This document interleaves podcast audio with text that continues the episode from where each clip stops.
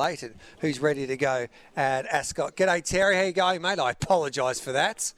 That's all right, mate. Is it an upgrade or a downgrade? No, no. Well, it's um, we love everybody here, and um, you're hard to you're hard to really. You would never be a downgrade, mate, because you've been dominating for years, especially in WA. What are you doing at Ascot today? Uh, well, it's, I tell you what, it's a wet old day out here. The rain was meant to Okay. come at about um, at three o'clock, but uh, we're going to see easterlies of up to 50 k's an hour, and the uh, the rain has started coming down um, already this morning. So I reckon we might be on a soft six with a big breeze behind those leading down the back straight. So I reckon you want to be on speed, and you want to be able to handle a bit of chop out of the ground for the the final Ascot meeting of the season. So.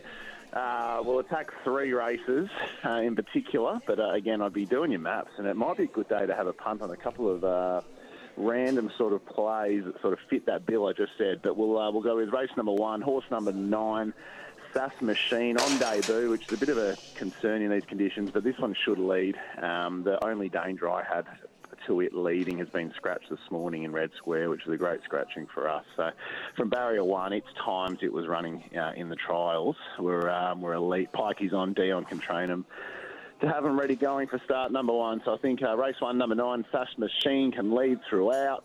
Um, we'll then go to the staying race um, in a race where I don't think there are too many actual stayers. We're going to go with the uh, the old girl Jadavi, race five, number three Jadavi. I think the key here is William Pike has to be careful um, in, a, in a small six horse field not to be sucked into the lack of speed and go forward.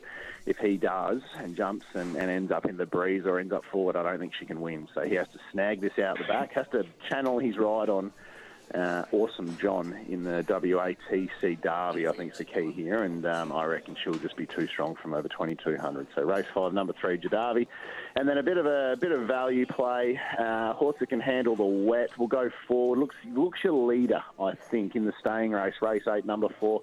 Overthought. I do like Fear the Wind. I do think Fear the Wind's a very good horse and will be, will be hard to beat. But this is a horse that loves these wet conditions. It didn't lead in the Jerry Cup. It went back to last. The last time it led was the Narrogin Cup the start before, and it won well. And the horse that ran second came out and won at Ascot at its following start in National Guard. So I reckon at sort of 15 to 1, I think Overthought can go forward on a wet deck and give us some cheek. So race 8, number 4 uh, overthought to round out the day for me, Gareth. So race one, number nine, race five, number three, race eight, number four, overthought, one of your best for the day as well. Hey, Terry, you enjoy that final day at Ascot. Thanks, Gareth. We'll see you soon. You're a good man. There's Terry Leighton looking at Ascot. Now, time for a pickle